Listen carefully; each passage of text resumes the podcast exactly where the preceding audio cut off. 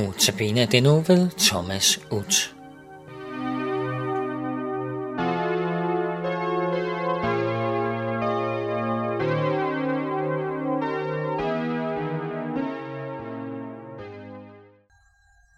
Medlidenhed. Lovet være Gud, hvor Herre Jesu Kristi Far, barmhjertighedens fader og al trøstens Gud. Sådan læser vi i 2. Korintherbrev kapitel 1. Hvilke ord beskriver bedst, hvordan du føler det, når du ser en kær ven, der lider? Hvilke ord skildrer dine følelser, når du på tv ser billeder af sultne flygtninge i Afrika eller jordskilsoffre i Armenien? Det er sikkert ord med lidenhed. Vi bruger ofte ord, men tænker næppe meget over dets egentlige betydning. Jeg slog med lidenhed op i ordbogen og fandt ud af, at den første del er det, der betyder med, og den anden betyder det, der vedrører Kristi smerte og lidelse på korset.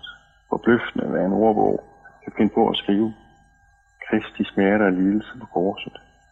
Når du føler med lidenhed, erfarer du, hvad Kristus føler. Og når du siger, at du har med lidenhed med nogen, står du ved siden af det menneske og lider med ham, som var du i hans sko.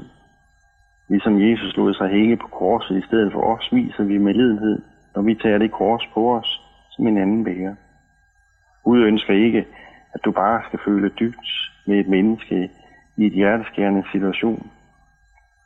Er du ikke glad for, at Jesus ikke nøjes med at føle dybt for dig i din søn? Han gik langt videre end til at have med lidenhed med vores sørgelige situation. Han satte sig selv i vores sted, og hans kærlighed har givet ordet med lidenhed en ny betydning. Lad os ikke elske med ord eller tunge, men i gerning og sandhed. Sådan læser vi i 1. Johannes brev, tager det lige igen. Lad os ikke elske med ord eller tunge, men i gerning og sandhed.